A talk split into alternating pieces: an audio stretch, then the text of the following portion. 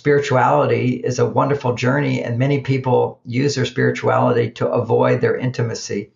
And uh, not it's not wrong, but intimacy is waiting for you to bring that light into the world so that you can find your mission and purpose.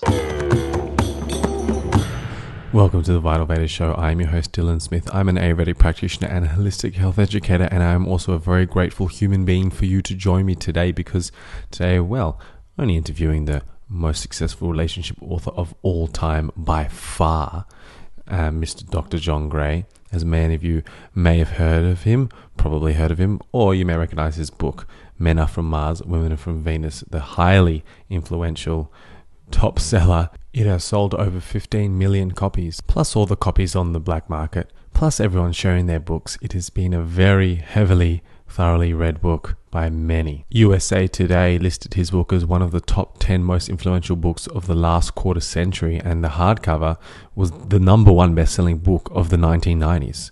So, you know, his book's translated into 45 different languages. It's sold in more than 100 companies.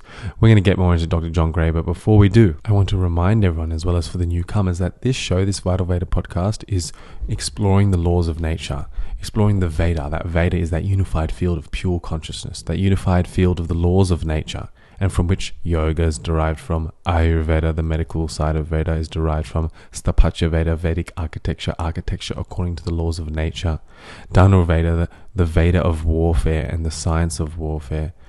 Jyotish, Vedic astrology, there's so much, and we speak about all these on this podcast, but including in this, of course, is the art of relating, relationships, and this is what Dr. John Gray is an absolute expert about. Dr. John Gray is not only an expert in relationships, he's written over 20 books, and some of them, his most recent one is Beyond Mars and Venus, and this is, you know, he's also an expert on sex, and this is what this is about and he helps men and women better understand and respect their differences in both personal and professional relationships. His approach combines specific communication techniques with healthy nutritional choices that create the brain and body chemistry for lasting health, happiness, and romance. His books, blogs, and free online workshops at marsvenus.com provide practical insights to improve relationships at all stages of life and love.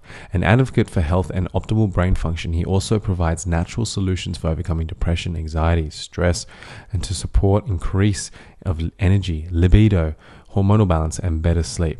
He's appeared on a bunch of popular shows like Oprah, Dr. Oz Show, Today, CBS, etc. Good Morning America. He's been profiled in Times, Forbes, USA Today. He also has played a very prestigious role in the spiritual realm and the spiritual uh, industry. He's been a personal assistant to His Holiness Maharishi Mahesh Yogi, uh, one of the great, the great seer that spread meditation and the Vedas in the West and we touch on about that.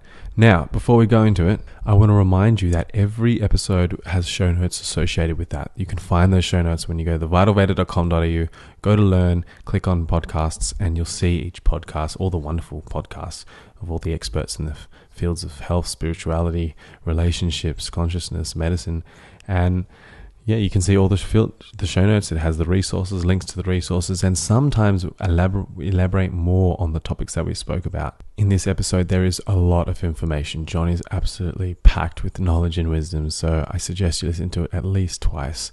Um, there's a lot to take in, and through, I mean, embedded throughout this episode, uh, there's a common theme of the movement of energy and moving energy up and down the spine throughout the different chakras, how relationships and sex are an essential way to serve the world and express your, our innate being. And uh, I want to also mention at the end, after the show, I am going to talk, add more onto the Ayurvedic view on how much sex to have and all these things that the Ayurvedic classical ancient teachings teach, because we didn't get time to go into this, although many people requested this. So, for next fortnight's episode, we're going to be exploring thyroid health, healing your thyroid with Ayurveda, with Dr. Marianne Teitelbaum, who is a, a well established author, and it was so wonderful to speak to her. So, to make sure you're in the loop, make sure you subscribe, yo. Yeah, you, I'm talking to you. Um, subscribe, and that will make sure you're you're in the loop with the with the episodes, and you don't miss one because it's pumping at the moment. If you want to be further in the loop with more greater depth, detail of articles and updates and discounts and all the special things that we offer, sign up to my newsletter. It's on the vitalveda.com.au uh, vitalveda.com.au, any page, it's on the top right. You can click subscribe. I do not spam you. I probably send newsletters about once every month or once every two months. I really only send it to you if it's crucial. So that I'm going to be sharing my upcoming online courses. We've got one coming on nutrition and some other goodies coming up, which has been very well received through the live courses we've been doing. And these are very limited. They're not happening a lot at all. I get asked a lot about doing them and, it's not happening. So I just want to also say this podcast is for all gender identities and all relationships. You'll hear John and I use certain language which refers to the female physiology or the male physiology, or the feminine or the masculine aspects of consciousness. Whatever language or pronouns we use, please interpret and adapt it to your own experience so this wisdom can serve you in the most supportive way. I also want to mention that John's mic is not the clearest, not the best quality. There's some crackles, but bear with us. It's fantastic knowledge that you don't want to miss. And if you enjoy what you're hearing, if you're enjoying this podcast, please support the show. It will be much appreciated. You can subscribe, leave a review, share it with a friend, share it on Instagram, story, whatever you like to do. Um, whoever, you know, share it with your lovers. I always share Dr. John Gray's episodes with my with the women in my life and the men in my life. so it's a wonderful thing to share with all those who you think is relevant for. Thanks so much and enjoy. Thank you so much, John, for joining me. I really appreciate it. I'm pretty excited. Um, I'd like to greet you with a traditional greeting, which we like to say, Jay Gurudev. I don't know if you still resonate with that. Oh, with that of course, greeting. Jay Gurudev. Very nice. I mean, my my kind of what that means to me is that I'm honoring, you know, but I'm not the source of this knowledge of this wisdom of this and and I honor those who give it to me. Would you like to add anything to what that means to you? Uh, well, it was uh, nine years of my life was spent living with Maharishi Mahesh Yogi, and so every time I saw him, I say Jay Gurudev is a greeting of respect and esteem. Okay, so John, I'm going to just put out there a, a quite a, a hypothesis which I've which I'd like to, yeah, I'll see if I'm right. When I was um, booking this session with you, I noticed that all your session, first of all, that Tuesday looks like your day to record podcasts, right? Yes. Okay. And I also noticed that there wasn't a lunch break. So I just have a wild hypothesis that do you fast every Tuesday? uh, I only eat one meal a day around four o'clock in the afternoon. Ah, okay. And that's every day. Yeah. Okay, good. So do I, but it's for me, it's in the midday. Beautiful. Okay. Well, John, I've always, I've always wanted you on my show and it kind of, I've always thought if I was to have you, I'd, I'd ask a lot about spirituality and your time with Maharishi Mahesh Yogi. But really, I, I, think it's no need to really go into that because Luke Storey on the Life Stylist podcast did a really fantastic episode on that. Um, yeah, if, if you guys should check out, it's, it's number episode 239 on the Life Stylist and it's called higher powered autobiography of a sex and love yogi and that's just really does it all but i would like to go into a few more things and and one was were you into all these relationships and sex before you saw the Maharishi did it come after and if it came after how did you transition from that kind of i guess monk or brahmacharya kind of lifestyle towards a, a highly successful relationship coach well, in my teenage years, I was very sexually active. I enjoyed it very, very much. I also got very high a lot. And there was always, uh, after Woodstock, there was a huge crash. And the Beatles were talking about uh, going to see Maharishi and you can get high uh, without drugs. And I thought, well, that's great. And I met him and was totally inspired for nine years of my life. I was a pure celibate. That means no release at all. Uh, uh, and not everybody realizes that's what a real monk is. You never ever release the sexual energy. Um, and a la no masturbation. And do you, uh, do you ever desire it? Like, do you ever does it? Do you ever get uh, desires for that, or feel you want to release it? There'll be lots of sexual energy at times, and I learned to channel it upwards into my higher energy centers. So I could spend, uh, you know, it went from three hours to six hours to 10 hours a day on average, sometimes 14, sometimes 17 hours of just involuntary shaking, uh, the body writhing as you're sitting in lotus position. This shaking would happen. And there was no end to my meditation until it ended itself. And usually the energy would flow from my base chakra to my crown uh, three times, and then it would stop. That was it. And uh, that really infused this higher consciousness into me, uh, where I was one with the universe and all that good stuff, had lots of spiritual experiences. But my brother was bipolar. It didn't meditation didn't help him. I couldn't really be so high and, in my enjoyment of meditation while my brother was suffering. So I thought I'd fly out to California and become study psychology and, and all the new seminars they were teaching for personal growth. I took a few and thought I could do this much better and started teaching my own classes on sex because for about a year when I was I had to earn a living I became a computer programmer took a class worked at Stanford um, I had family connections there and so I went from leaving the TM movement having no job and being homeless to getting a job, making enough money to support myself. And during that time, I was uh, having a lot of sex. And I, because I've been a monk for nine years, it kind of gave me permission to ask women what they like and what they want in sex and teach me about it. And I learned so much.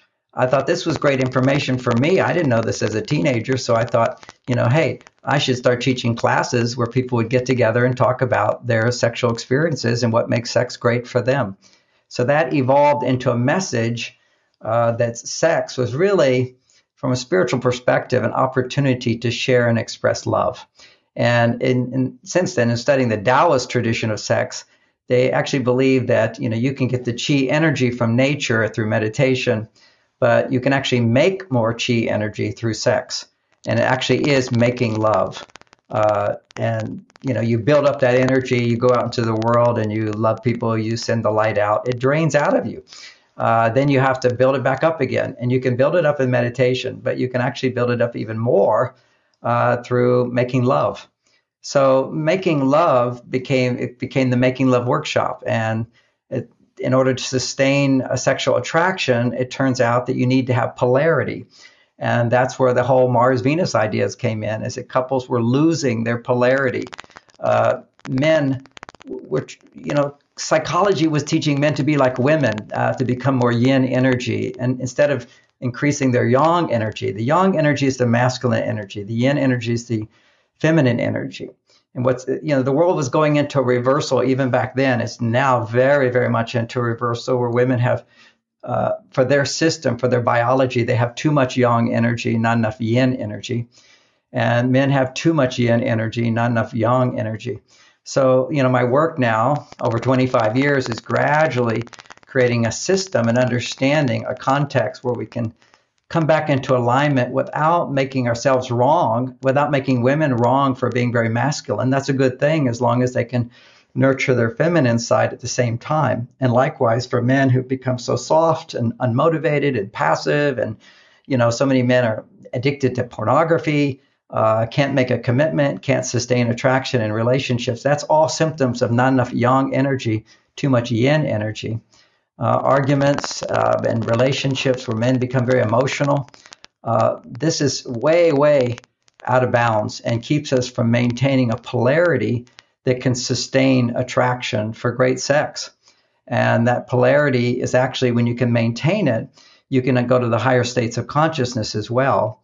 Um, the yin and the yang is a higher state of consciousness when it's balanced. You get into the flow state where your genius your mission can be fulfilled. You know, we all have a, we're needed in the world. We all have our mission in this life. And you don't really find that mission, that, that internal knowing, this is what I'm here to do, until those har- those forces are in balance. So making love helps us to get to that place. So I teach relationship skills. Beautiful.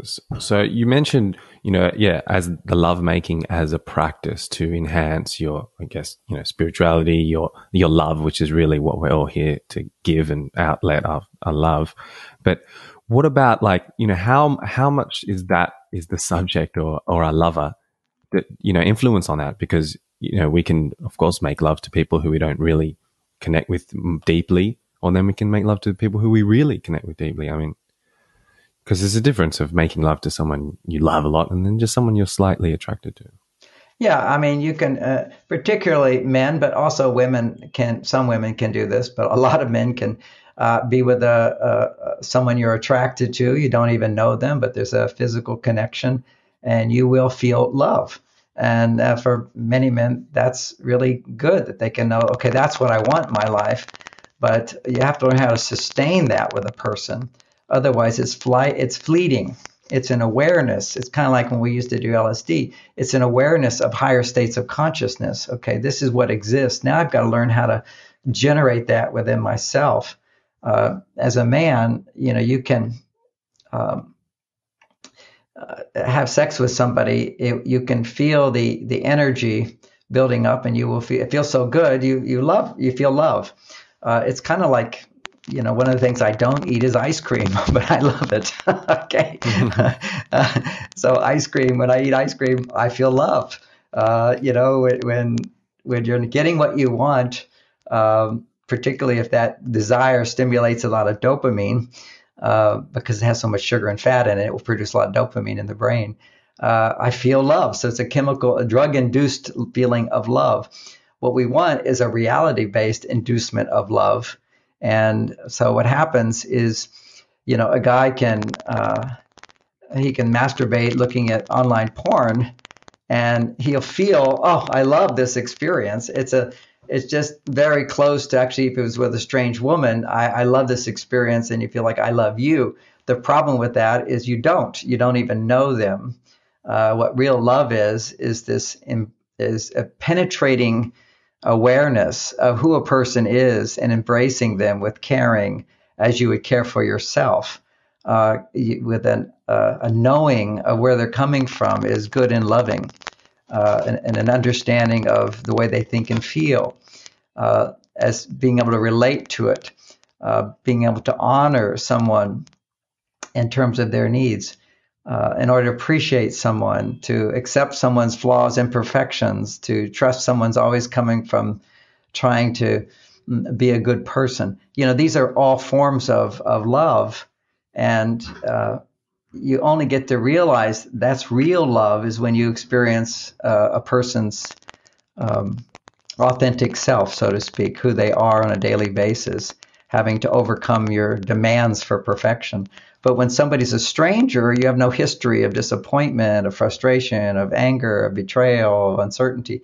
You know, all of that is it's it's literally fake. It's fake love.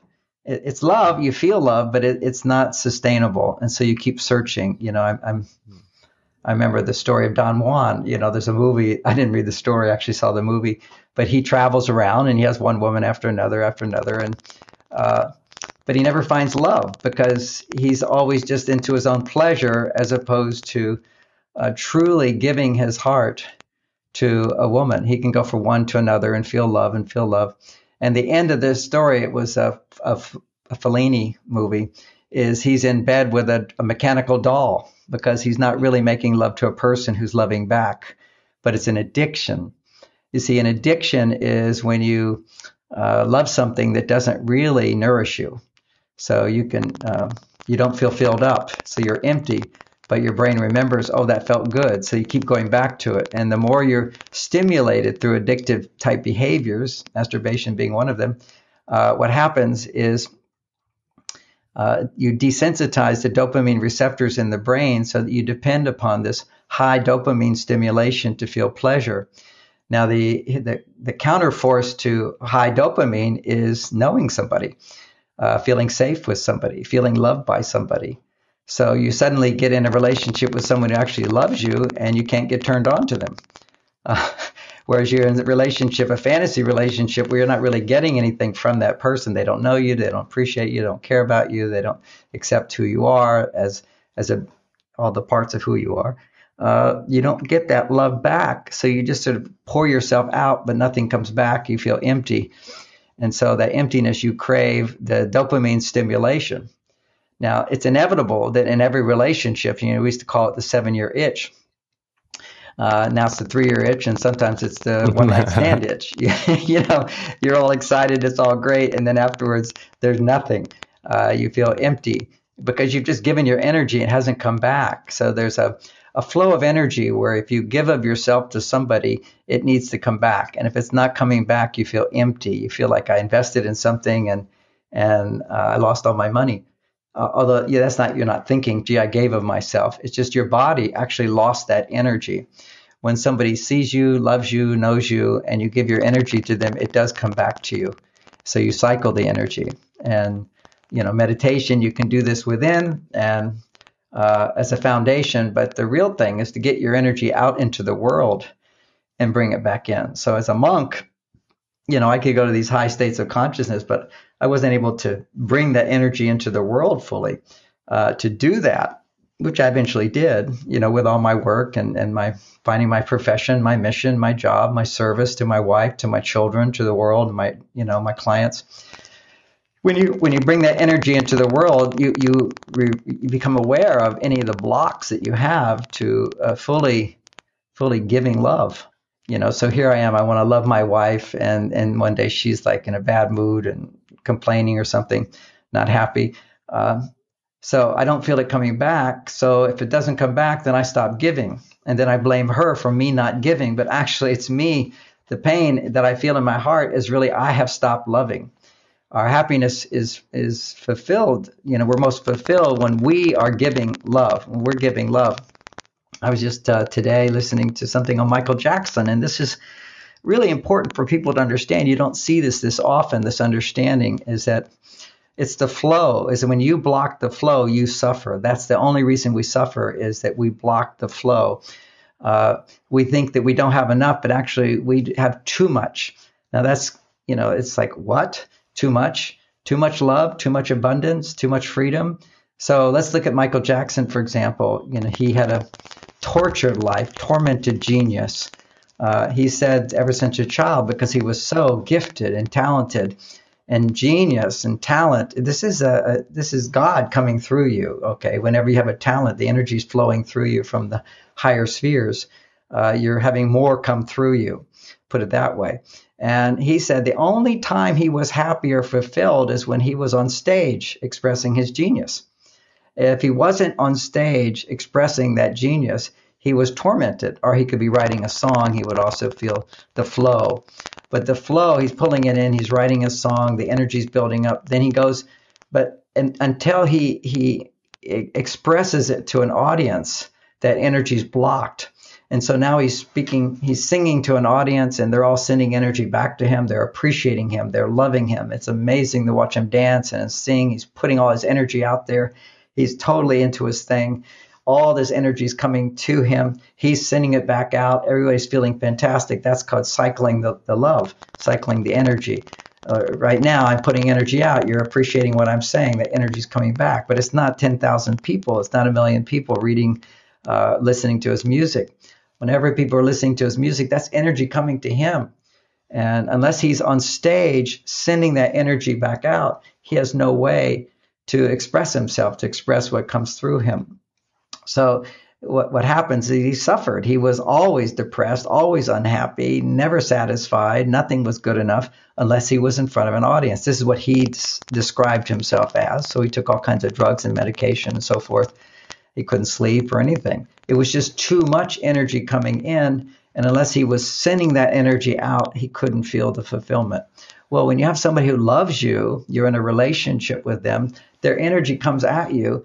If you're not giving that energy back, then you you it's blocked. Your energy is blocked. Your mind has said, "Oh, I'm not going to love you because you did this, you did this, you did this." So we hold back. And then we say, I'm not going to love you until you apologize and you change and you become different. Then I'll give you love. And then you feel better. You know, this demanding the outer world to change is the confusion that we have. We, you know, we have this uh, three year old brain back there, this primitive brain that needs others for us to know who we are. Okay, we're dependent on others to know who we are spirituality is knowing who you are if nobody knows who you are. And who I am is a loving human being, and I'm a source of love and happiness. So I can send that love out. When I'm doing that, uh, the energy is flowing. I feel great. If I'm holding back, then I'm not. You know, so many people procrastinate. Uh, they say, okay, I want to write a book. Say that was because I'm a writer. I say I want to write a book.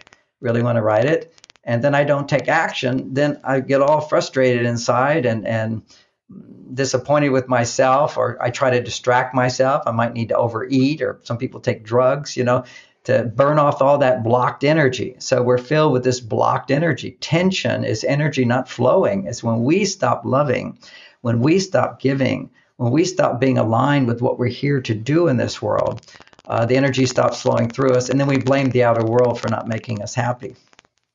So, so I just can, did a little riff on that for fun. Yeah, no, no, that's beautiful, and this can potentially also happen with meditation and brahmacharya and being a monk and sannyasi. You know, can you be overwhelmed with and and in well, get inflicted with this blocked energy? Well, yeah. Well, for me, well, I was using the energy in meditation, which is constantly letting the energy flow through my body. I was clearing all the channels. You know, we have all these energy channels in the body, and the movement. You know, my focused intent. You know, my intent was enlightenment, to know God, to know oneness, to find that state where uh, I'm one with the universe, uh, my authentic self, the part of me that is one with the source. You know, we're all one with the source. We're just not aware of it. And uh, but then once you become one with the source, now you, the energy is always coming through you. You got to find a way to express it.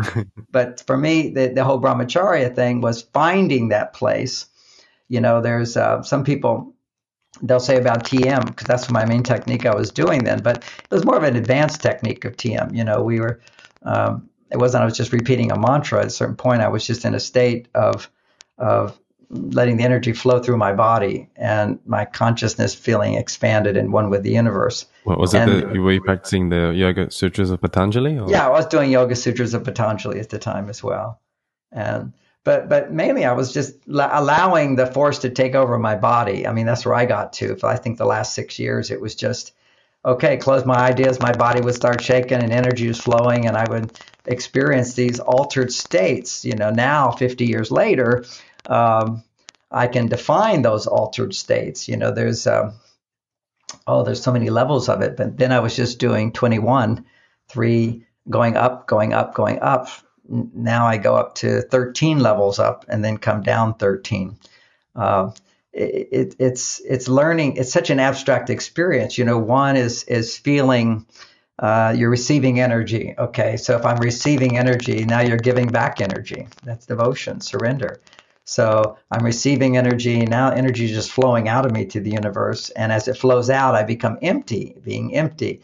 And as I feel empty and the energy is flowing in, now I'm absorbing it through my navel, you know. So now the third chakra is waking up, you know, I'm taking energy in and and whole, making it part of me. So now I feel one one with the universe, like go coming in, and then uh, now if I'm coming in, then and I'm going out because the lower chakras are also open. Now what's happening? My heart opens. I'm exchanging energy, and that's this feeling of opening of the heart, exchanging, and and then you know it goes up and up and up and up there's all these, but to define that is uh, uh, pretty tricky. It's taken years and years and years to then be able to teach it to other people. Because if you can use words to define those levels of meditation, uh, it's easier for people to look for them and find them. You know, some people can just be being mindful and you're sort of in one level, you know, just sitting there. It's boring as can be. Uh, but you, you, you learn how to uh, identify a name and then combine that with another name. It's an alchemy. And then you get a new state. And then you get a name and another name and a new state and combine that name that you just created to all the others. So it's a building block of consciousness that you you consciously do. And it, sounds complicated because I'm not in front of an audience giving them the experience. You you know you can you have to experience these things and you can feel the shifts and then you give a name to it. So I teach classes on that. Uh, and, you know, it's very advanced, but actually beginners can learn it because we as a civilization have become advanced. Um, our consciousness is completely different uh, than it was 50 years ago. The experiences people can have so quickly if they're given the techniques. Uh, think about it. If you're a child and you're taught one plus one is two, it's very exciting. You know, you're very proud of yourself. I can count to 100. Uh, that's all very interesting, and you're drawn to it because you're developing a certain ability. But after you learn that ability, it becomes boring. You need to be challenged to the next level, and then you need to be challenged to the next level. So um, a lot of people are just bored with their meditation, and a lot of people enjoy it because they've gotten to certain levels that are enjoyable, but they don't go higher because they don't know. Uh, oh, this is just one level. I need to go to the next. A lot of the gurus, for example, uh, on the planet, you know, when I look at them, I go, yeah, they just realize their self. You know, it's self-realization. It's not the end of the game here. It's you know, you got to integrate. You got to be. Uh, ultimately, from my perspective, at least for me, it was uh, self-realization and then integration, processing and clearing all the the negatives. You know, the the part of us that doesn't forgive, uh, the part of us that gets angry or upset, the part of us that um, gets angry and upset and denies it and not denying it, but embracing it and transforming it into love and support. You know, there's a lot of these things. Uh, many of the gurus, I, I know many of them, they still, you know, they get upset, they, they, they're hypocritical, you know, they teach celibacy and they're all having sex, you know, as opposed to come clean, you know, hey, I was a celibate, it got me to this place, but now I'm having sex. And, mm. uh, you know, you see it, it's a downfall of so many gurus is they have sex because once you get so high, there's nowhere else to go except bring the energy down and you bring the energy down into the, let's say you're in the crown center, you're, you're going to bring the energy down into your third eye. That's through understanding other people's point of view. Uh, going up, you're understanding yourself, okay, self realization. Now you're going to understand the plight and the feelings and, and so forth. So, like in my work, it's learning to validate the other person, to have a compassion and understanding of where they're coming from, not just you know, if you're a couple and she's saying her point of view, and I said, but no, I'm right. You know, we all want to be right. That's because we're not yet bringing the energy down. But when the energy comes down, rather than th- that tendency, the defensive tendency to say, well, give excuses and justify myself. It's about learning how to listen, how to understand another point of view. And that was the beginning of the Mars Venus material, which is recognizing how important it is, significant for the yin energy to come forth, is by being able to uh, listen to them and penetrate, penetrate into another person rather than just always putting yourself out there.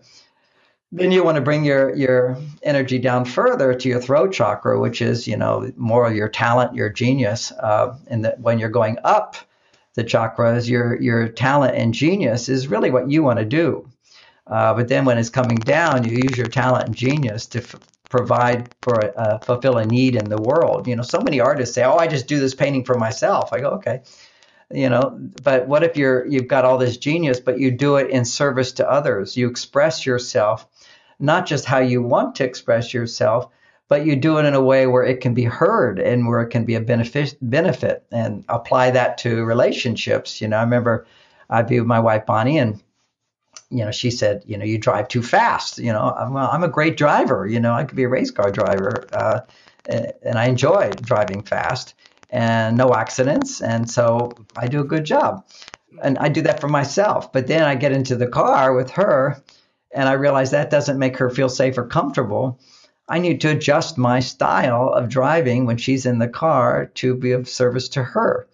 And you know, I remember the first argument, which was, which is, uh, what I have to give up my talent of driving fast and, and the way I drive because you're not comfortable going fast. And she says yes. And then I thought, well, I have to give up who I am. Wait a second, I don't have to give up who I am. Uh, there's uh, many opportunities for me to drive fast uh, when she's not in the car. Uh, and I got a great car to do it in. And then I can also drive differently when I'm with her. It's a way of channeling my talents in such a way to be of service to my audience, so to speak. And I do. I have so much information, so much useful knowledge inside of me that people are just not ready for. So I, I, it's like talking to your children. You know, you don't tell them everything. You don't teach trigonometry to somebody who can do algebra. You know, you've got to take your talent express it in a form where it can be beneficial and heard, not just for yourself.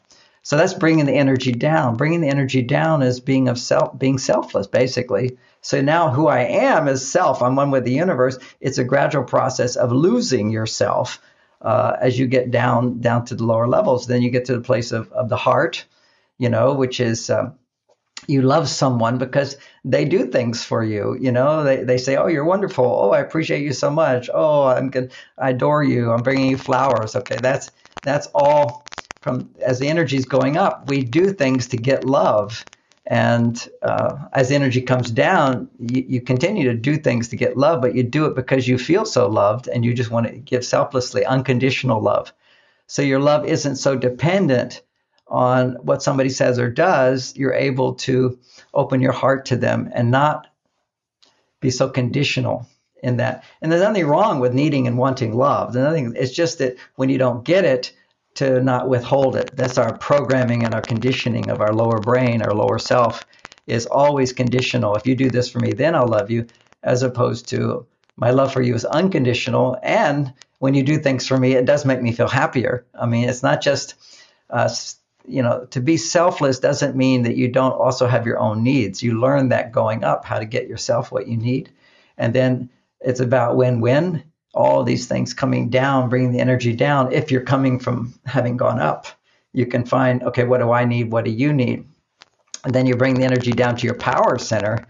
Uh, that's a solar plexus area. And, and that's okay. What I want is this when you're going up. That's it was sort of as a monk, how you get your energy to go up is you give up everything you want. Okay. So if I want something, I don't get it.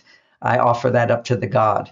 Uh, so if I want to eat a lot of food, I don't do that. You discipline yourself. If I want a lot of money, I don't, I'm moneyless. I don't care about money. I just need a place to stay.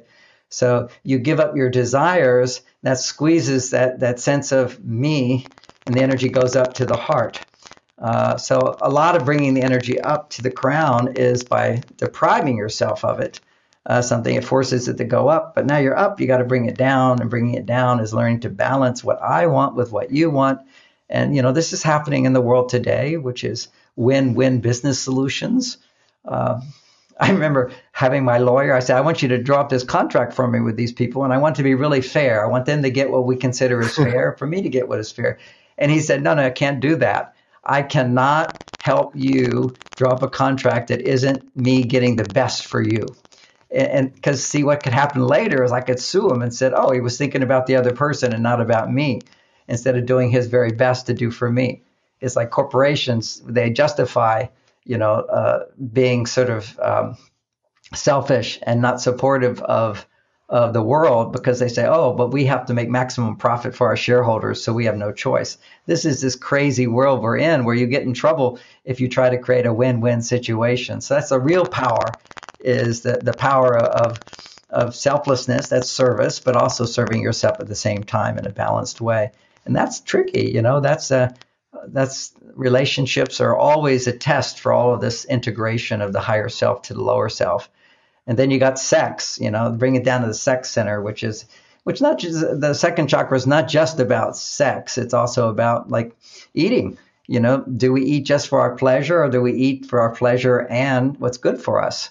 You know, it's finding that balance. Uh, when sex, yeah, you can have lots of sex with yourself or online, uh, that just releases your energy. You don't get nourished by that. So find somebody where you can uh, have a nourishing sexual relationship. And, and part of my work is to recognize that unless you find love first, unless you find love, sex will never be nourishing. It just depletes you because sex is giving your energy, your life force goes out of you. Um, and if it if the life force isn't coming back at you through love, uh, you just feel depleted and you get addicted to high intensity. High intensity is something that when someone is new and different and challenging, uh, or, or fantasy, it doesn't. It produces higher levels of dopamine than normal sex. Normal sex, you you've got all kinds of hormones. You've got serotonin that balances the high dopamine. You've got estrogen that balances the high testosterone. You've got oxytocin to the physical touch, which can lower testosterone, raises estrogen for women, makes them more enjoy it more. So it's a, a lot of conflicting hormones there. If you just have sex with a stranger, you'll get this dopamine level that's off the chart. And uh, that makes you addicted to that, just like if you're taking cocaine.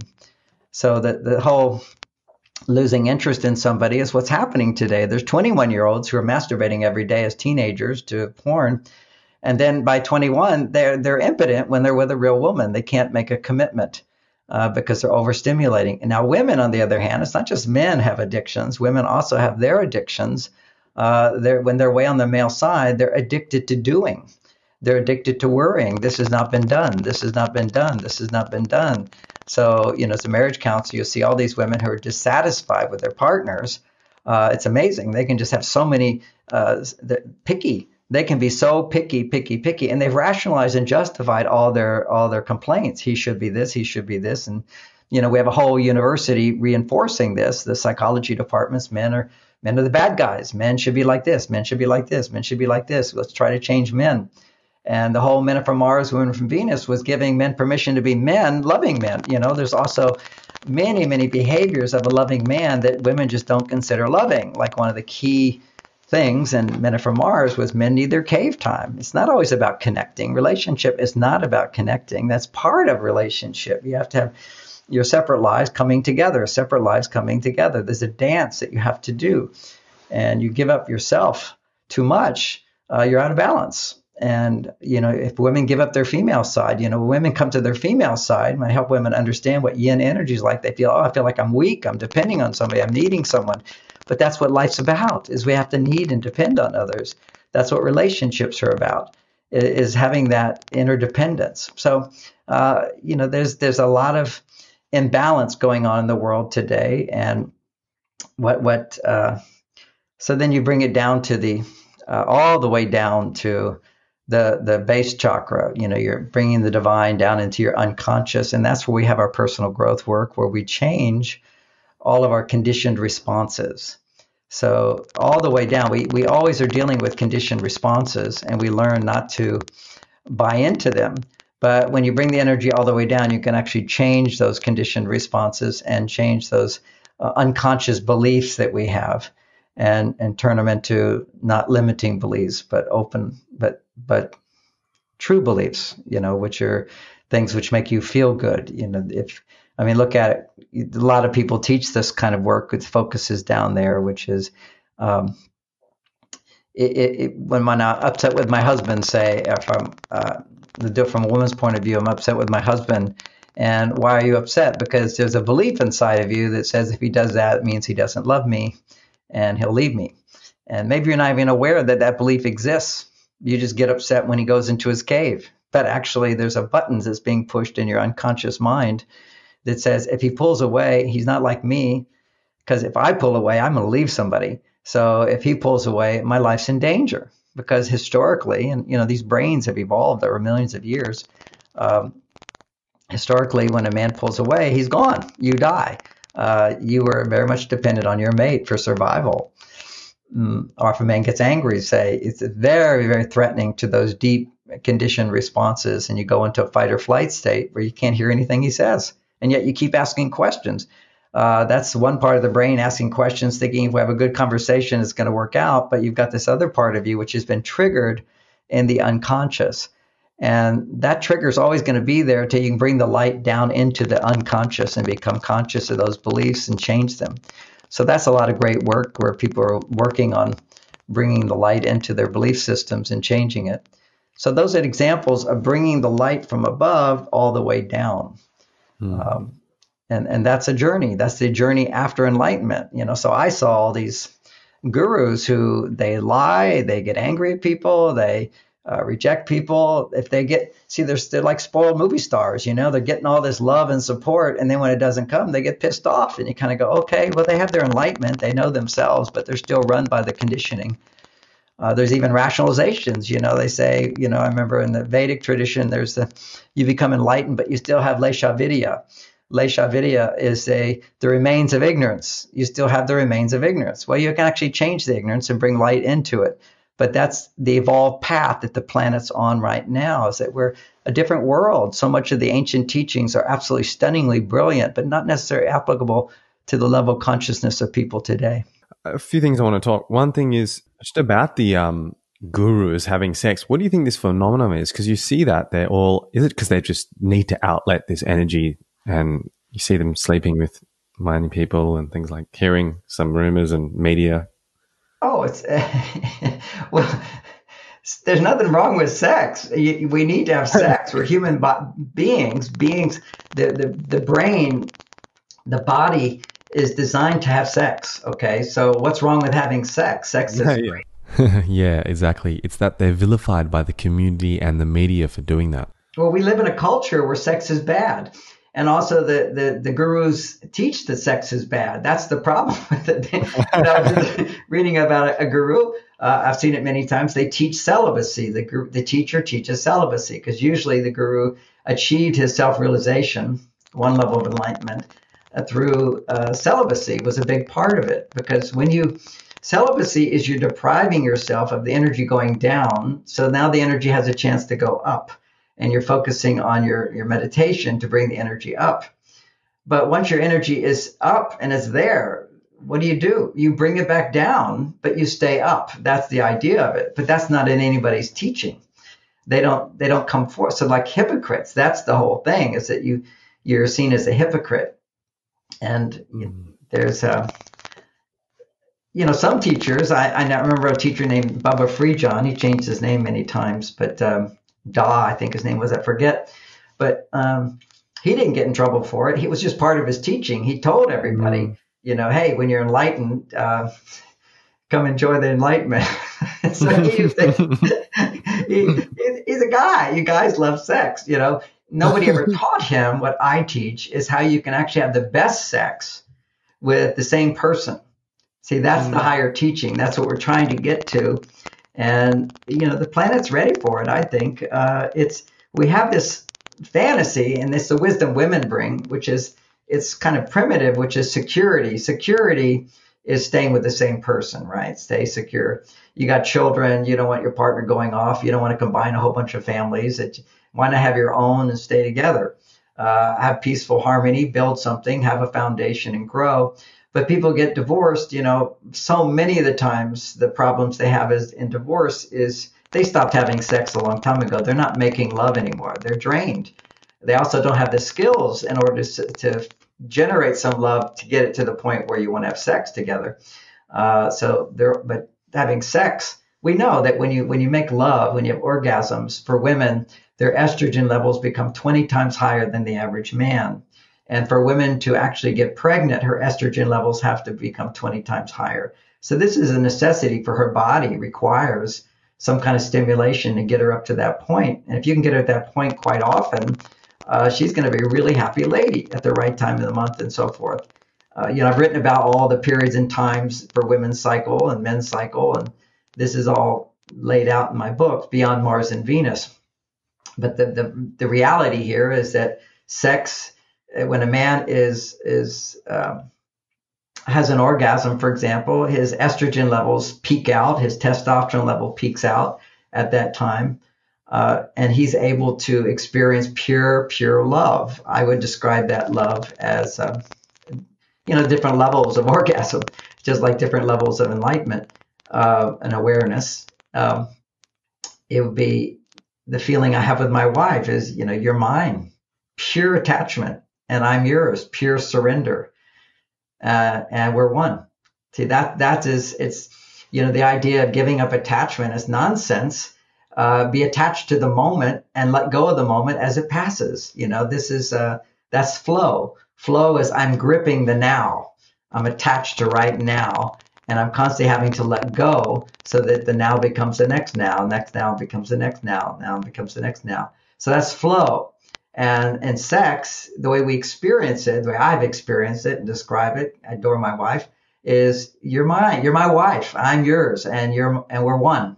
Now, if you were doing that in meditation, you know, there's these these are the um, the experiences that one has when the energy is going through those centers. It's uh, I am that, uh, that I am, I am that I am. Okay, that's a series of I am that, meaning I am you, I am, I'm yours, I am that and you're mine, uh, that I am, I'm that, that I am, I am that I am. So there's a, you know, the, the esoteric perspective of this, but that was all just in a sense with yourself in the universe. How about actually bringing the universe into another human being and experiencing that state with them and sustaining that state? That that you're my wife. I don't. I when you have great sex with your wife, if you're a man, you don't need another woman. You know, you certainly you enjoy. I could enjoy other women easily, but it would be a down. It'd be a downer from the love that my wife feels for me, the high I get with her. When your partner is creating great sex, when you're able to make more love with one person, there's no need to go to another person.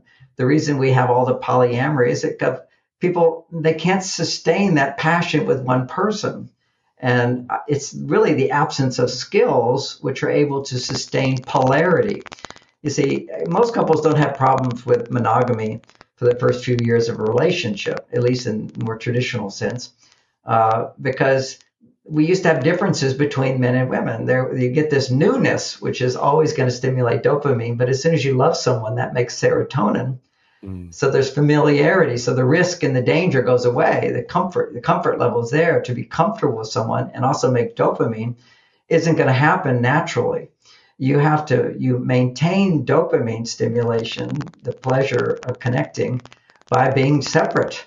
And if you actually have your your if a woman is very much connected to her yin energy and a man's connected to his yang energy, it's like a magnetic attraction to come together and fuse those two things together. Uh, and that's polarity. You have to maintain your sense of polarity. If you've got a male body, you've got this in the in the physical world, you are yang, and and in your mind, you're yin. You you also have a yin side, but it's not your physical body. And the woman's physical body is yin. That's what it is. Her hormones are dominant yin energy. And so when that yin energy dominates in, the, in a man's body, his testosterone is 30 times higher than a woman, he's going to be attracted to this woman. And if her estrogen levels are, are uh, 20 times higher than his, uh, she will feel that, uh, and his testosterone is much higher than hers, and her estrogen is much higher than his. You'll feel this amazing chemistry that will be sustained for a lifetime if you're able to culture that. But you, have got to learn how to make love. You've got to learn how to have orgasms. You can't have too many orgasms if you're ejaculating. That's another thing that causes burnout in marriage. You know, these couples actually have very good relationships, but they've lost having the sex drive. And that can, can be, there's many, many reasons for things, but one of the reasons is too much sex if you're having the sex where you ejaculate.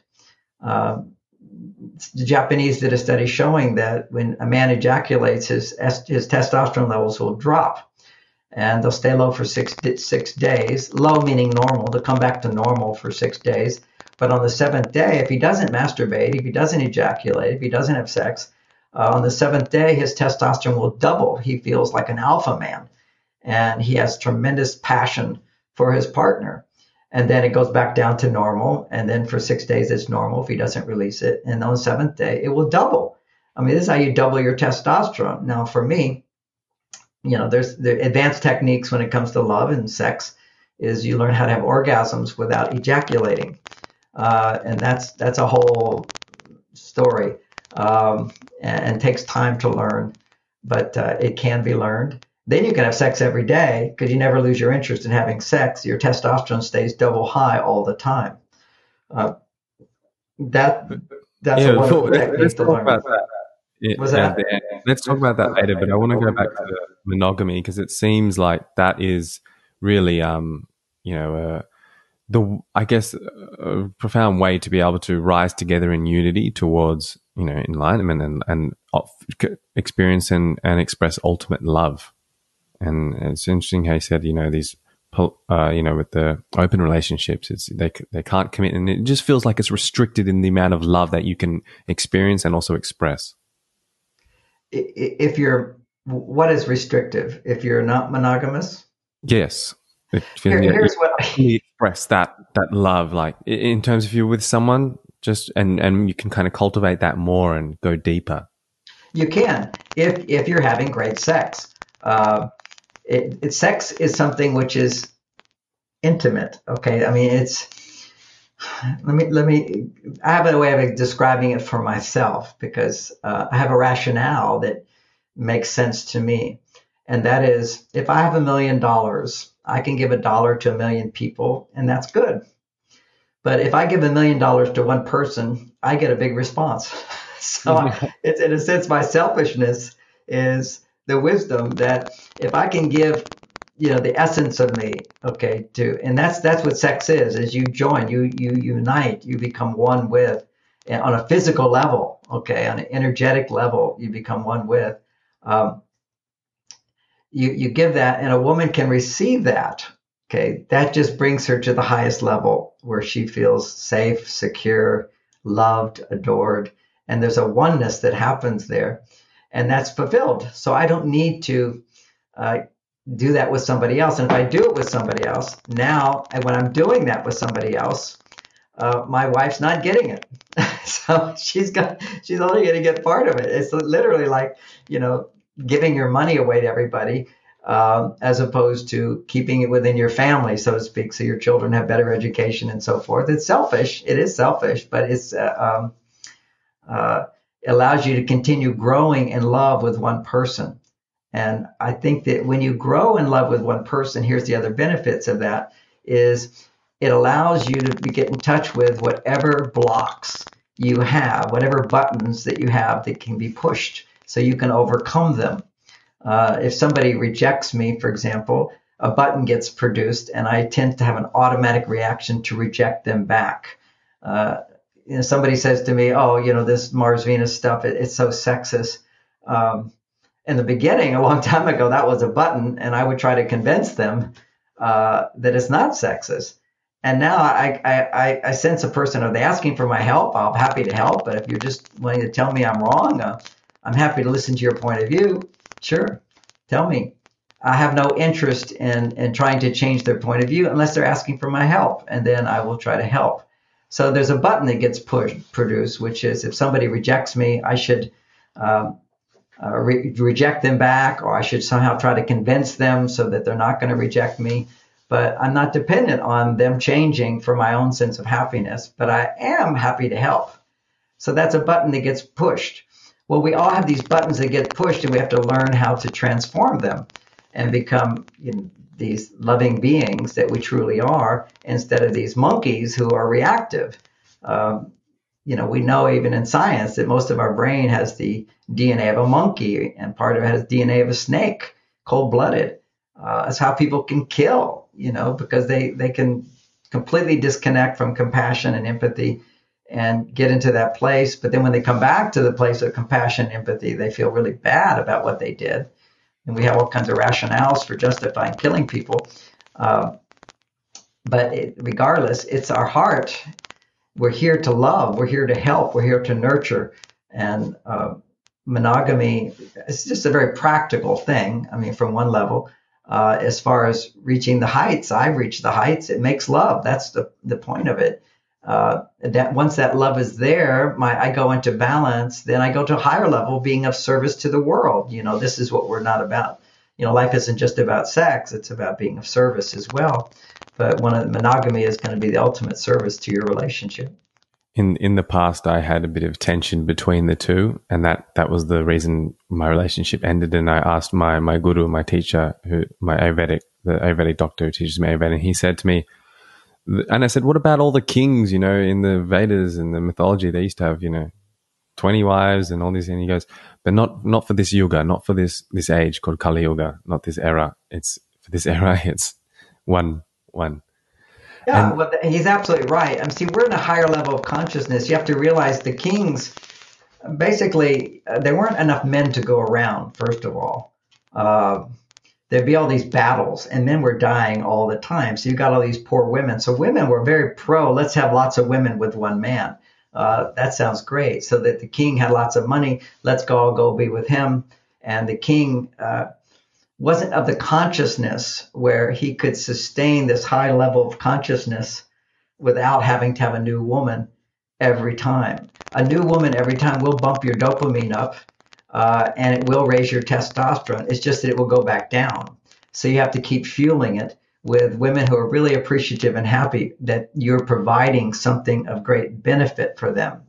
Uh, today, uh, women basically are not like shortage of men, and a greater benefit for them would be the the nurturing that love can provide them. In those days, it was just give me a, a, shelter, give me clothes, give me food, and I'm very grateful. You know, if we just sort of take off on that, that's one of the problems today in relationships is that women are not going to be satisfied sharing a man. A, uh, it's like why should I have to share? I want, I want to, for me, I want to sleep with him every night. I want him loving me. I want to be priority in his life. And where that comes from, because it's not, it's another age, it's another time where Maslow would describe this as a, a hierarchy of needs. Uh, when you're living in survival conditions, your needs are very different. You don't need monogamy. Uh, you need a provider, and you're happy to share that with six other women, with 20 other women, with 100 other women. And that man is, you know, always you have to know how the kings did it, by the way, is their wives. They had one, the main wife. She selected the woman every night. It wasn't him. Uh, he would, be, so she was still uh, making sure that no other woman's going to take him from her. She had this position. Uh, in China, for example, 50 years ago, a man could have many wives, but the number one wife has got all the money. Okay, so she controlled everybody because the, the society says she gets the money, she controls the money, uh, and therefore they're they're more secure. The, a lot of needs were being fulfilled, and so when we have different needs, we have a different code, different behaviors. Uh, but right now, when women uh, basically don't depend on men for their physical survival as much as they used to. Uh, we sort of interdependent. You know, we depend on women, uh, but women used to depend on us for their uh, survival, for money. Let's put it in the world of money. Uh, you needed a man to have money, to have property. Otherwise, you didn't have it. Now, so you needed a man, so a man would provide that for you. You were happy. And if he could provide that for other women, if he had lots of money and he could provide that for other women, it wasn't as big an issue for you. But once your survival needs can be fulfilled, you suddenly have new needs. That was the whole idea of, of the hierarchy of needs. And the new need is for emotional fulfillment. And emotional fulfillment is love. Uh, so, you know, if your husband went away and worked all day, you felt love because you needed the money he was going to bring home. But here I am, you know, successful man, and I'm out talking to a thousand people my wife doesn't feel loved. You know, she says, John, you're out there giving them your energy, not me. And I was like, well, no, I'm doing it for us. I said, no, no, we got plenty of money. You're not doing it for, you're doing it because that's your mission. Get that. I understand that. You've got to do that. But also, I have my emotional needs as well, and I need to feel more important than all those people. So you have to balance this. So I, I understood that. You know, this is the emotional needs that we have. Um, you know, I, I, I, actually appreciate my wife because she loves what I do. I mean, she thinks I'm a great man for what I do. She admires my meditation. She admires my books. She admires my work. So all those things, uh, I'm getting a special emotional support from her as opposed to her admiring some other guy so more than me. I get a special attention from her. She gets special attention from me. Uh, you know, she thinks I'm this great father for our children. She can't imagine a better father for our children.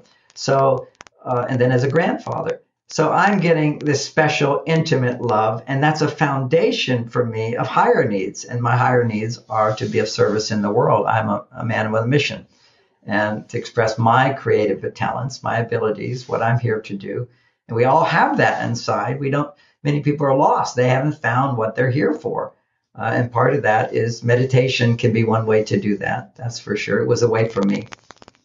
Beautiful. And just back to you were talking about, you know, semen retention and, you know, uh, having orgasms without ejaculating. I just want to, you know, I think it's beautiful um, that, you know, everyone is, uh, there's an increase in conscious sexuality and people are desiring a deeper connection. But as you said, it's a, it's a very advanced technique. Uh, I remember when I first um, came across it with a girlfriend who was into all the Tantra and, and it was great. It was nice. But I remember then shortly after, or not, you know, a bit, a few months later, maybe when I went to India for my annual, you know, training, my guru, he felt my pulse and he goes, Oh, there's some issues with the prostate. And then he told me about how prostate calculus can occur. And if you look at Ayurveda, one of the very like serious um, causes of disease, which are not at all appreciated enough, is is the suppression of the natural urges. And there's 14 urges, like you know, urine, flatus, you know, sneezing, all these things, and one of them is seminal discharge.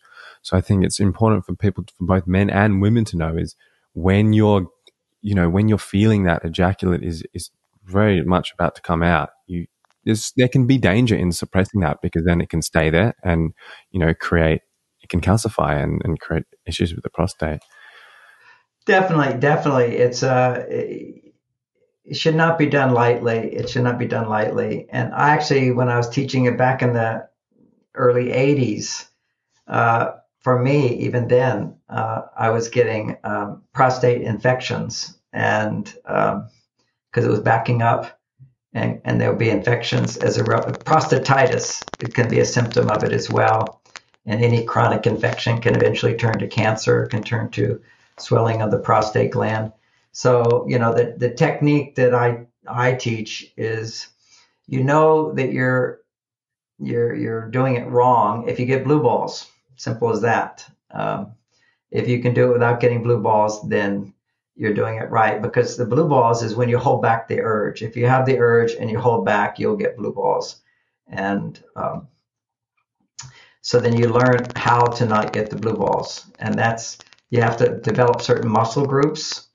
Uh, that's a big part of the whole thing. I teach exercises for muscle groups. Then you have to practice restraint, uh, which means that when you see before that urge to ejaculate comes, you need to stop and you need to connect with your feelings of love and connection. And in the beginning, just stop. That's it. You had enough. We'll start again tonight. if you do it in the morning. And you have to be very patient with the whole thing and recognize the objective is not the orgasm. The objective is not the orgasm without ejaculation. The objective is to ramp up your sexual energy to the point where your heart opens more and you feel more love. And when you're feeling that love, then you let it relax. And uh, sometimes you can continue on and then you feel you relax and you feel the love. And you have to control the woman at that time. Uh, you know, we both control each other, but what happens is usually at a time where you're approaching you you you you're recognizing I need to slow it down. That happens at the time where often women, if they're not practicing, you see, women have to practice. They have to understand they have a role in all of this. It's very easy for women to orgasm once they learn how to orgasm uh, because they don't ejaculate, so they don't have that depletion of energy afterwards. But what happens is what a woman has to practice is being in harmony with the man's energy. And when the man sees ejaculation approaching, uh, that means that's a time where she has to let go of her attachment to orgasm because they have attachment to orgasm. You're giving up your attachment to orgasm, but you're letting your energy build again. And then every time the energy builds up and builds up, and it can take several months before that natural building up of energy uh, is a wave of orgasmic pleasure. But what will happen for women is generally when a man starts to feel the urge to ejaculate, uh, at that point, uh, she'll she'll sort of grab on. He's going to relax. She wants to grab that energy and go for an orgasm, and that's her attachment to orgasm. And ironically, as I teach this to couples, whatever, um, or introduce them the ideas, it's women who kind of go, "No, I want the ejaculation. I, you know, I don't want him I, I want that ejaculation. She's got to give up her attachment to that ejaculation. Uh, why she wants it is because that ejaculation, what happens hormonally in a man is uh, he fully feels. Okay, it's a ejaculation is when your estrogen levels are peaking out higher than your testosterone, and so there's a place of selfless surrender and love in that moment. And women grab onto that and they go, I like that. And there's nothing wrong with liking that. That's good. But if you have patience, uh, you build up and then stop, build up and stop, have conversations, connect and kiss and touch and feel the pleasure, the sensuality without the goal of orgasm and actually letting go of any attachment to orgasm. Then what woman will begin to experience is orgasmic energy, which she's not controlling. It's happening to her. It's a wave hitting her as opposed to grabbing it and taking it, uh, which women will tend to do when they when they've had uh, too much masturbation, uh, and and certainly. Um, if you, you know, one of the challenges for women, men's challenges, all this pornography for women is their vibrators. Uh, that's one of their challenges because now you're doing it yourself and it's high stimulation. It's much higher stimulation than a man would ever be able to provide for you. And it desensitizes the clitoris. And uh, it also can create a release, and it, which then causes an addiction to it. And not all women are addicted to, to vibrators. I'd say many more men are addicted to pornography than women are addicted to their vibrators. But you want to be able to allow a man to provide that fulfillment for you. Then you're interacting, you're getting in touch with estrogen, which is the hormone that gets produced when you're depending on someone. So you're getting kind of a fantasy estrogen. You're depending on a vibrator, and, and that's that's you holding the vibrator. Okay, it's it's not him, and, and it's really we want to depend on not so much the physical stimulation, but the energy of the physical stimulation, which is the energy of pleasure. Is you're just connecting with his energy, providing for you, feeling dependent on him. It's a personal experience as opposed to an impersonal experience. So these are subtleties, and it takes time to uh, you know explore it and talk about it and understand different experiences people have to wake up your own awareness. There's a lot of we just don't have a lot of awareness of what goes on. It's so automatic. It's so instinctive. It's so animal to to do all this that we want to bring that consciousness in there and uh, slow it down. Yeah really beautiful. How how can people do this course with you or how can men do that course for you on for the Same well right now we're we're uh, um, not doing any in-person courses. At my website marsvenus.com uh, I have uh, some classes that people can take on uh, on sex, and and that takes it to the level of great making love, and it doesn't go into the the depth of ejaculation control and multi-orgasmic, et cetera, et cetera. That course is coming. Does that come online? It's coming to be online. Yeah, I teach it in person with men only and with women only, but then I um, we'll be teaching it online. So people can get it that way. Great. And I want to go back to you, you know, you, you touched on it earlier and it's really a, I guess a foundation of your book is, you know, with this, again, as you, as you mentioned, we're increasing consciousness in the collective. It's, and with it, with that is coming people are, I guess, a bit able to access both their feminine and masculine sides. And we can see perhaps an increase in gender fluidity. And so how, and and then we got to also remember like we also have to honor the gender that our body was blessed with. So can you talk about that and the, uh, perhaps the trend of it, i mean i see a trend of of yeah people this gender fluidity.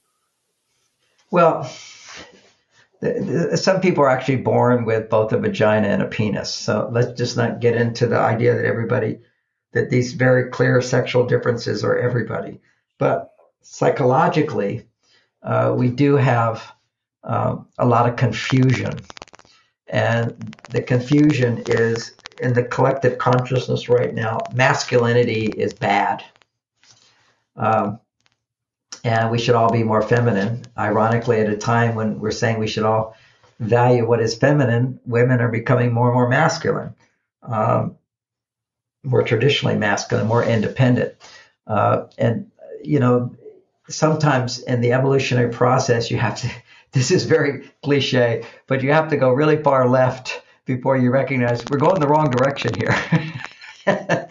you, you have to experience some pain of going the wrong direction before you can self correct. Uh, now, I written this book, Beyond Mars and Venus, where I talk about how we're so out of balance, how you can bring it back into balance. I could have written it in 1992. Okay, so it's the, the same thing I'm seeing everywhere. This gender confusion is what would typically happen, was typically going on in almost every couple that came into my office who wanted divorces. That there was this gender confusion. And what that means is you basically had a woman who was disconnected from her yin energy. She was overwhelmed. She was dissatisfied. She was uh, not vulnerable she was blaming, she was criticizing, uh, she was complaining. All those things happen when women don't have their hearts open.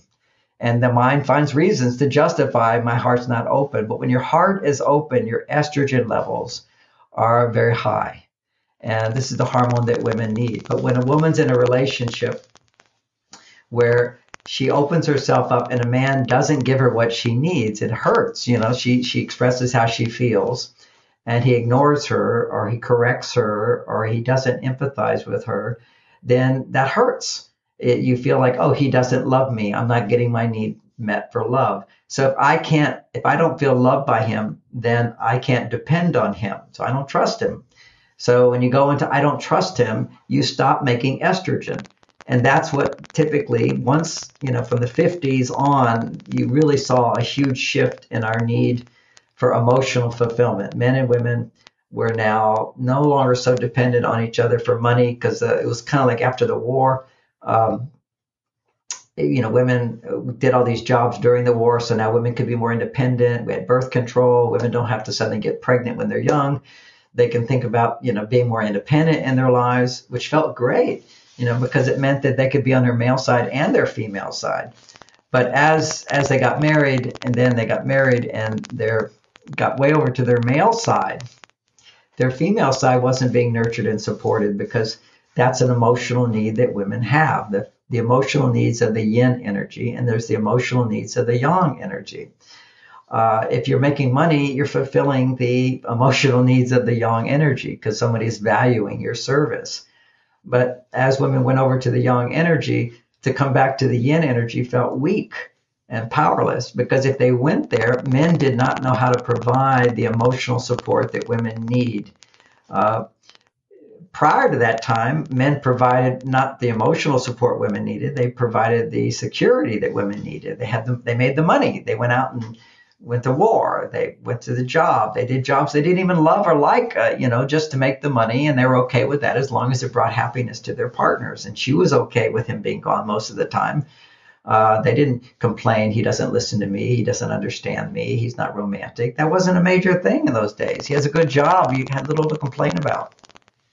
But as soon as emotional needs become a priority, uh, if you don't know how to get your emotional needs fulfilled, then it hurts when they're not fulfilled. So to avoid that pain, women went over to their male side, and men have the emotional needs of feeling like heroes, and that became even stronger. We've always had that, but that now it's a bigger emotional need. And uh, we want to be appreciated. We want to be accepted. We want to be trusted. You can depend on me. We're the guy. We're the hero. That's an emotional need and it, you know some people make us wrong for that you know you shouldn't be that that's being egotistical that's your ego driving you and it's only your ego driving you when you don't get it you know all these egotistical men are or women but egotistical men uh, they're insecure it's because they're not getting the appreciation the trust the acceptance that they need the forgiveness that you know to be embraced and loved and that that it's been it's so when your male side is is not being loved, it's easy to go over to the female side. You know, the female side for man is to do what you love to do, play games, enjoy yourself, watch TV, do sports. Don't make a commitment. Go masturbate to pornography. This is all easy stuff. You know, men want to go to easy because if you don't do difficult unless you have a lot of love and support. That gives you the strength to do it. You know, the guidance, the coaching, the opportunities, the education, boy, it feels good to, to have a skill and to provide a service. But if you don't have the education, it, you feel like you know you're not going to get appreciated. It's very hard to feel that independent energy. You want to become more dependent on something for your happiness. Mm, beautiful. And and people may be asking, well, well, what's wrong with you know being uh, uh, tapping into my masculine? Uh, a woman might be asking, and a man might be asking, what's wrong with tapping into my feminine? But obviously, this can cause yeah issues with the emotions and also with the with the physiological symptoms like infertility and and hormonal disturbances all this you know it's very common now for males to have very low testosterone and when you have low testosterone you don't have the natural male qualities of, of wanting to work hard of sacrifice of, of commitment of goal orientation of focus of selflessness these are all male qualities. And now we think of men as selfish. Men are so selfless. You know, it's the men who who go out in the dark to empty the trash. It's the men who who go to war and give up your life, you know, and now women are saying, well, we do it too. Now we get to do it. Okay, great. You're becoming men. And what they found is 90% or even higher of the women who go to, who went overseas all get divorces when they come back. They're not happy with their husbands. Um, that you can't feel happy and satisfied with somebody and be in love with somebody if your estrogen levels aren't double their normal levels. That's how you fall in love. If you're a woman, you need your estrogen levels to, to double And then you can feel I'm in love with someone. You can bond deeply with them so that you can give them the love they need. This is a challenge for, you know, women hit menopause. If they haven't learned how to create estrogen, they really have a, a suddenly they don't have their eggs to make a lot extra estrogen for them. So what happens is they just they meet good men, they can't fall in love. It just doesn't do it because they can't generate enough estrogen. And it's not that they're missing eggs. Uh, that was just when you're younger, you need those the estrogen to make a baby. But once you get beyond baby years, uh, you can make enough estrogen to fall in love. But you have to have the skills to do it, you see. And and the women today, they're way on their male side. It's very hard for them to get back to their female side, which feels vulnerable and sensitive and needs love and affection, wants romance, tenderness, is able to be compassionate and accepting, uh, not demanding perfection, seeing the good in things. These are all qualities of our yin energy. And women are unfortunately not trained on how to get back to that place. It takes training to do that. Uh, you know, I've written 400 page book on how you do that. That's beyond Mars and Venus. Um, hmm. And then than for men is mm, it, it's it's such an abstract notion of what it means to come back and be a man. I'll give you an example. Uh, you know, my partner was saying to me that uh, you know you never complain. You're just like the most amazing husband in the world. And I go, yeah.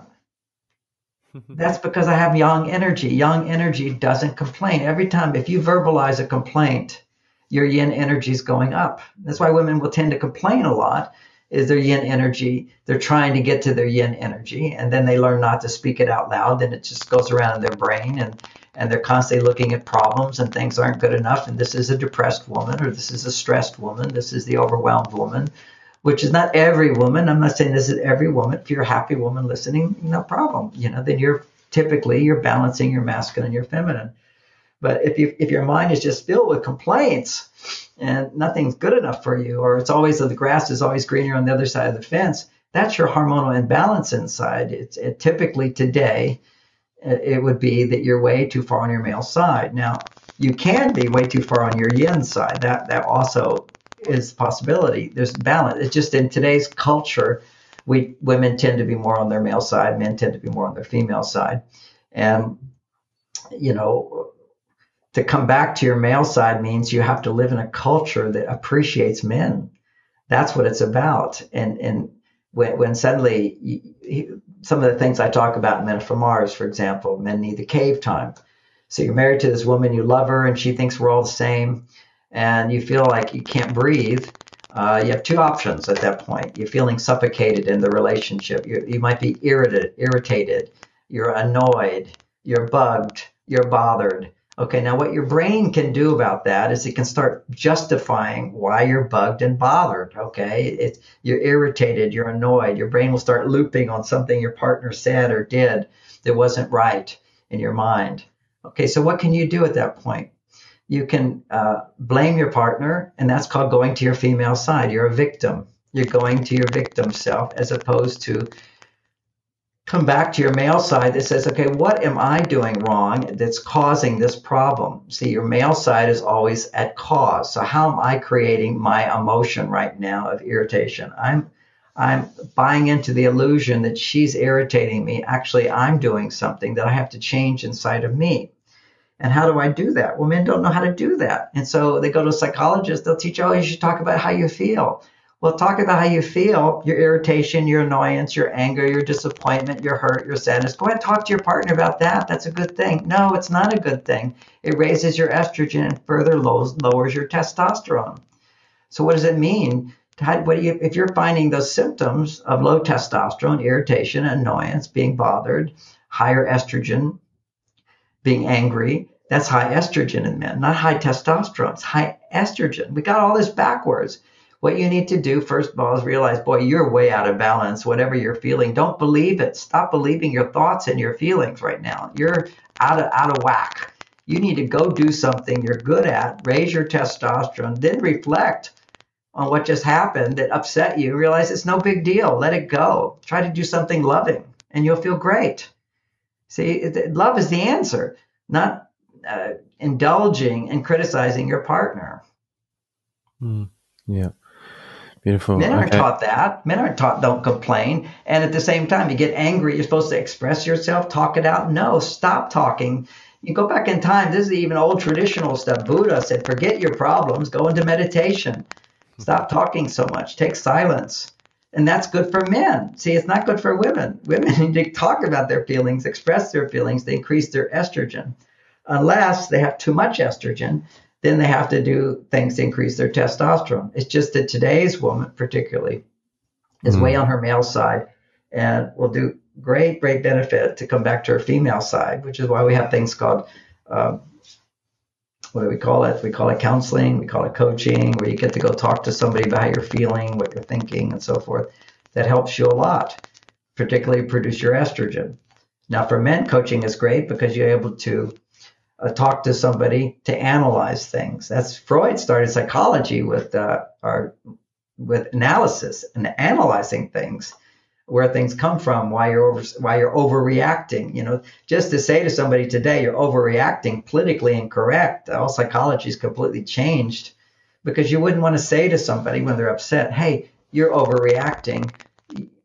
But the reality is, when they're upset, they are overreacting so, but it seems to be dismissive, and men have used it to dismiss women rather than validate that, yeah, you're overreacting. You're having a hard time right now. How can I help understand what you're feeling so that your feelings can change? Because at that time, when women's emotions are not being validated and heard, they just become more intense, and then they suppress them, pushing them down, then pushes them over to their male side where they become overwhelmed and they can't find the love and the happiness. Mm, beautiful.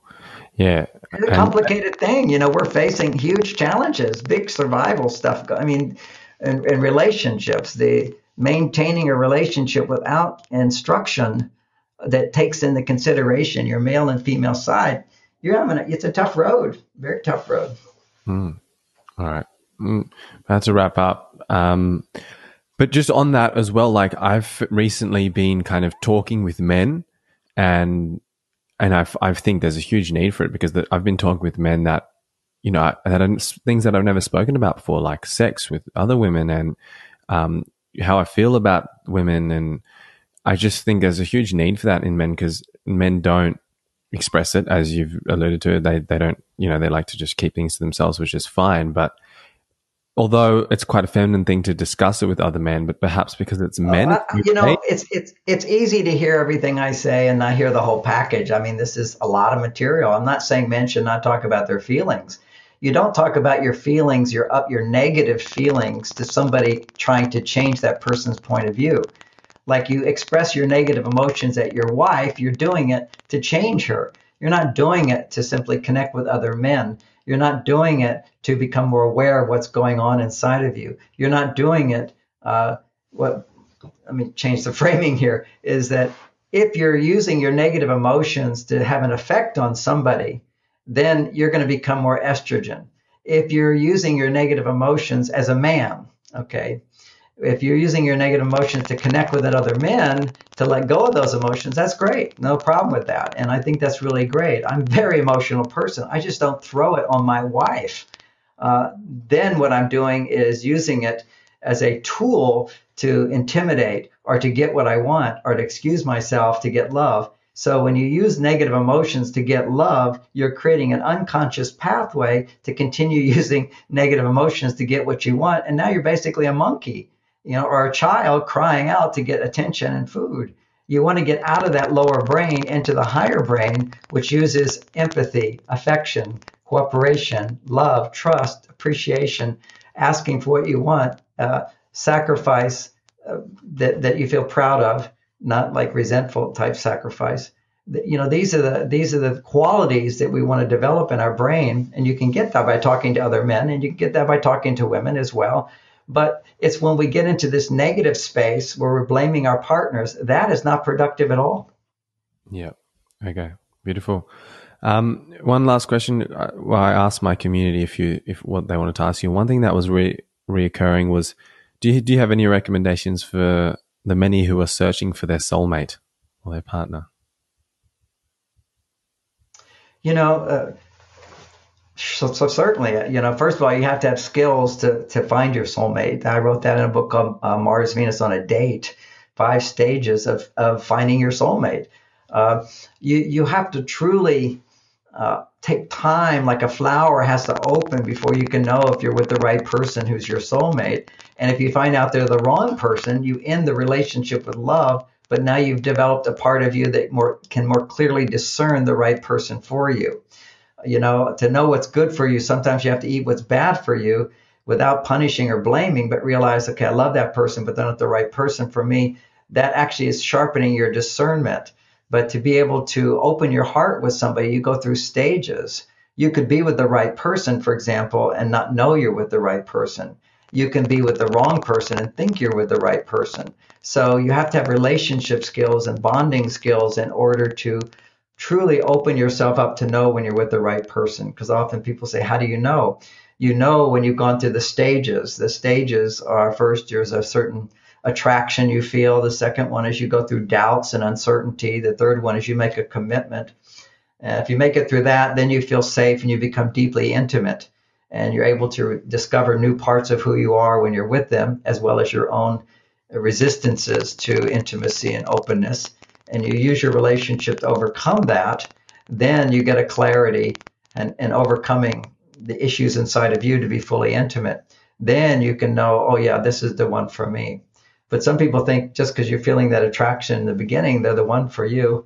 Uh, and so then you get married or you get together, then all your uncertainties come up. Uncertainty follows certainty. You have to go back and forth for a while. Then you make commitment. Commitment creates safety. It brings up your issues. Once you bring up your issues, is this the right person you can work through things with? Then you can work through things and you realize this is my soulmate. They bring out the best in me. They also bring out the worst in me for me to look at and I have the support to look at that and let it go if I have the right knowledge. So a soulmate relationship requires new skills in order to provide a higher level of emotional fulfillment than a role mate relationship where you're basically looking for a partner who will pay the bills or have sex with and raise your kids. You know, these basic mm, survival security type needs is a we have different roles and you soulmate is where you go higher than that. You experience a deeper level of intimacy and love and you have to build up to be able to experience that part of yourself. So ultimately, it's the cliche: love yourself, and you'll find the world. The person that you can, your soulmate will appear, or they will be attracted to you, or you'll be attracted to them. But it's not until you're open to authentically who you are. Yep. Good. Start with yourself. And that's the recurring theme, what we're talking about at the beginning with the spiritual work and establish yourself and then go perform action and outlet.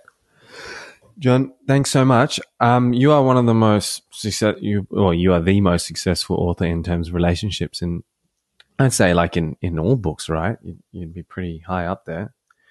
What, what's one of your, I guess, personal overall favorite books? What comes to mind? Of course, there's so many different ways you can look at it, but yeah, what well, comes to mind? Well, you know, we talked a lot about spirituality today. You know, it was always, um, autobiography yogi was my favorite when I was young that sort of set me on my my path. It, it's a little bit like Marvel Comics and spirituality combined, so that was uh, fun. Um, uh, recently, more recently, you know, my my interest in gender uh, understanding. It's it's a uh, Warren Farrell has written a book, Why Men Are the Way They Are.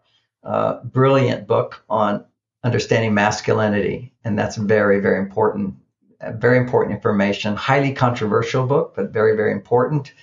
Uh, he tackles more difficult subjects than me because he you have to like a professor going more deeply into the subject of masculinity and how it's being misunderstood and i respect that a lot awesome well excited to read that okay beautiful thanks so much John. um, is there anything else you want to leave the audience no with? i think that's really good i just you know and throwing putting all this together uh, you know, spirituality is a wonderful journey, and many people use their spirituality to avoid their intimacy. And uh, not it's not wrong, but intimacy is waiting for you to bring that light into the world so that you can find your mission and purpose. Uh, because simply to seek enlightenment is quite self-centered. but you know, if you're hungry, you need to think about how do I get my food, and we all have a, a various innate, born desires for our enlightenment and our fulfillment. Uh, but really, it's all about dipping into our th- authentic self to bring it out into the world and test it and be of service. And I hope that my ideas have been of service to some today. What a man, eh? Really prolific legend in the field of relationships. So thanks so much. As I promised, I'm going to just share with you a few more things about sexual conduct, known as brahmacharya in Ayurveda, one of the three pillars of health in Ayurveda. The three are first, ahara, food, second, nidra, sleep, and third, brahmacharya, which is commonly misunderstood to think it means celibacy or sexual conduct, but it actually means brahmacharya. Brahma means creation, charya means regime, the regime of creation, and that which does also involve sex and creating a human being through reproductive activities. So within that, it's got a lot of information, and I'm going to tell you some of the teachings from Ashtanga Samgraha of Vagbhata, one of the three Mahatriyas, one of the three great texts according to Ayurveda. And it says how often to indulge into sex. As John spoke about, he kind of goes according to a Japanese study of for a man to ejaculate once a week in terms of optimal testosterone levels. I like that as well, but depending, it depends on the person, as Ayurveda says. It depends on the you know the, the humans how healthy are they what are their age what is their their quality of ojas their reproductive essence their immunity all those things that and what are their what is their body type? You know some individuals have stronger libido some individuals have stronger desire strong not get weakened by these people we typically refer to the kapha body types but also to consider the season. So it said in the spring you can have more. It said specifically once in two days. In the summer and the rainy season, when it's more hot, our energy is weaker. In the winter, we are stronger. The summer is, and the summer, thus, because especially when you ejaculate during the sex, that's primarily what it means. It will lose some of that vital essence. So it's it's advised in the summertime, and this is hot Indian summers, once a fortnight. And in the winter, and the cold season, it said, a strong man may indulge in it as many times as he desires. And also, I will add a strong woman as well. So, you know, then it goes into how to optimize the aphrodisiacs to take, not just herbal aphrodisiacs, but the foods, the actions to do, replenishing after intercourse, but all those. But we should also consider age and all these factors. So that's just one thing from the Shastras, from the classical text, of the amounts according to the seasons, which I wanted to share with you. If you enjoyed this podcast, first of all, mate, you wait till you check out the other episodes. There's some really good stuff. Oh my God. Next week, next fortnight rather, we got one coming up all about thyroid health with Dr. Marianne Teitelbaum. Subscribe to be in the loop. Um, remember, support this show if you enjoy it. So please, you know, leave a review, share with your friends, especially those who could do with this knowledge and need this. So, once again, I really hope we could speak to everyone, and this is for all gender identities and all relationships, although typically it can seem black and white, but within that, and really the essence of consciousness and spirituality is that uh, boundless states of physiology, of hormones. But of course, as we get more relative from the transcendental field, it does manifest. So we need to honor that as well and, and having a balance with that, depending on whatever's right for you, whatever is your own experience. And I hope you enjoyed this. Much love to you. See you next time.